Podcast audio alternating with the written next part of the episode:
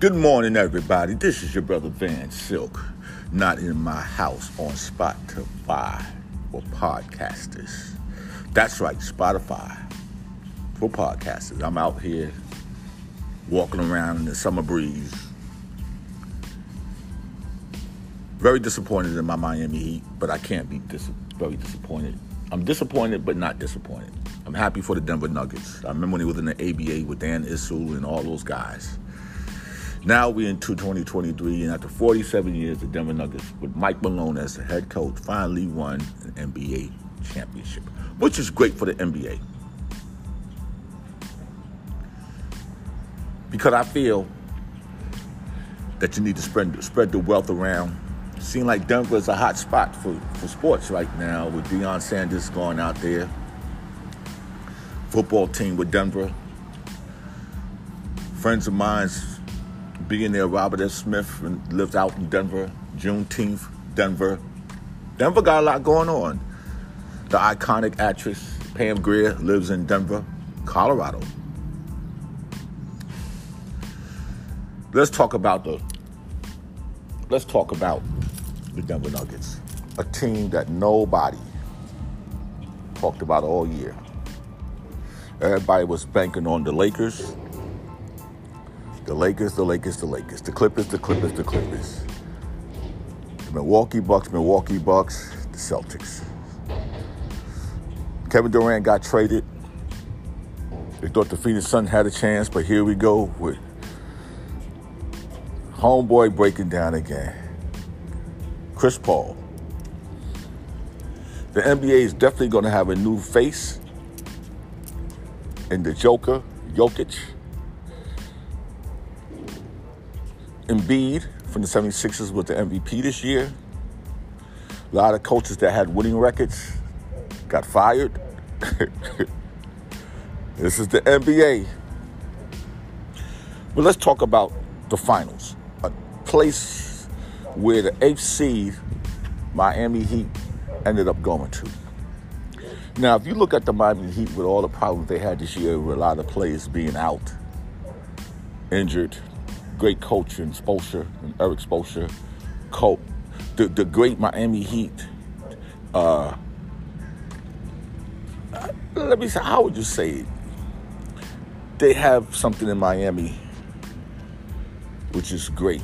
The cult, the cult culture, you know, the, the Miami culture, the Heat culture, something that started with Dwyane Wade, Wade country.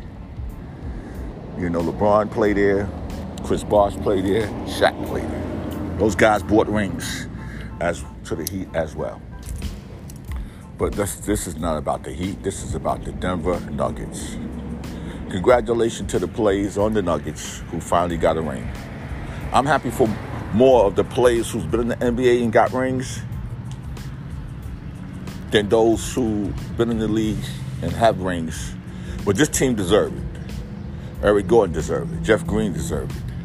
You know, definitely Jamal Murray. He definitely deserved it because in 2020, when it was in the bubble, Denver definitely was the team to beat then, but he was out with a torn ligament. And the team stood by him. That's basketball. You got the young kid Brown. You got the other kid Brown that was with the Nets. He won a ring. Uh, uh, what's his name?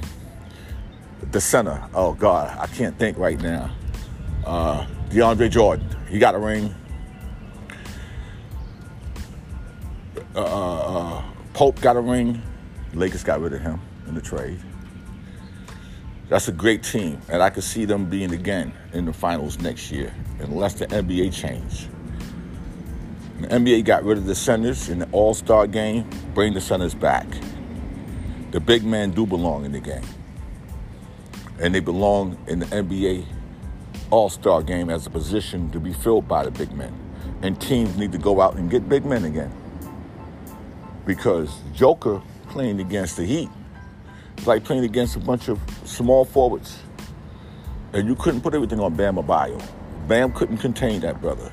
It always was a switch that ended up with Gabe Vincent, with the Joker. The game was played very physical, and that's the way NBA is supposed to be played. No ticky tack calls, Still, the ref on both ways missed calls, but you got to congratulate Denver Nuggets and uh, for all the players that's been part of the Nuggets throughout the years. Mutombo, number 55. Allen Iverson, like, must have spent a week there. You know, Carmelo Anthony, you know, the alumni from Denver. For 47 years. Wow. And they played a hell of a game last night. I'm quite sure when you get to the NBA Finals, a lot of players get nervous. You know, the Heat had a chance to win the game. It just looked like Jimmy Butler, which I called him Jimmy Westbrook last night, seemed like it shows the game last night showed that yes, you have these undrafted players, and it started to show in this series. But I'd say Erik Spoelstra should at least gave Tyler Herro a shot at it last night. He's been out two months. Yeah, the game was physical, but can you just have changed the atmosphere on the court? If he could have hit a couple buckets, great. I mean, you brought in Cody Cody Zeller. What was he going to do? Seriously, you know, love is what? He's not the same love that that was, you know, in the beginning of his career when he was with Cleveland. You know, I just wanted to know where was the desire from Jimmy Butler like, listen, I'm going out on my shields. I'm going out. Played like Kobe, Jordan, with and Magic Johnson. They would have went out on their shields last night. We wouldn't we wouldn't even been mad at you if you'd have did the John Starks last night. You was two for twelve until the last quarter. You scored 13 points. Hey, you should have went out on your shields early in the game and set the tempo. One thing about Miami, one thing about Miami, you can know how the game's going to be in the first seven or eight minutes because Jay Will said it this morning with Keyshawn Johnson and Max Kellerman. You can tell how Heat game's going to be according to how Jimmy Butler played. And he came out playing non-aggressive last night. Not taking anything away from the Denver Nuggets because they do have bigger players. But Jimmy Butler gonna have to come with a signature move, just like LeBron. You can't get into the hole waiting to get bailed out by the refs. You know? And I was hoping they at least could have had to come back to Miami for a game six. It didn't happen. It's NBA history. It's over. And let's now have a long summer to see who's gonna go where. But I tell you one thing. It's time that the Heat go after Damian Lillard. I don't care if you have to give a Tyler Herro. He ain't Damian Lillard. Damian Lillard can throw 40 points on you on any given night. Butler ain't got to be all load on Jimmy Butler. Okay? He's not, he's not, he might be the leader of the team, but he ain't the aggressive leader. Sometimes the way you acted with Erik Spoelstra early this season when you got to him on the sideline with Haslem, or was it last year? It's the same way you need to be with your players. Because last year when you had Al Horford in that final game against the Celtic last year, you took a jump shot. You didn't go to the hole. You took a jump shot. The Heat quit last night.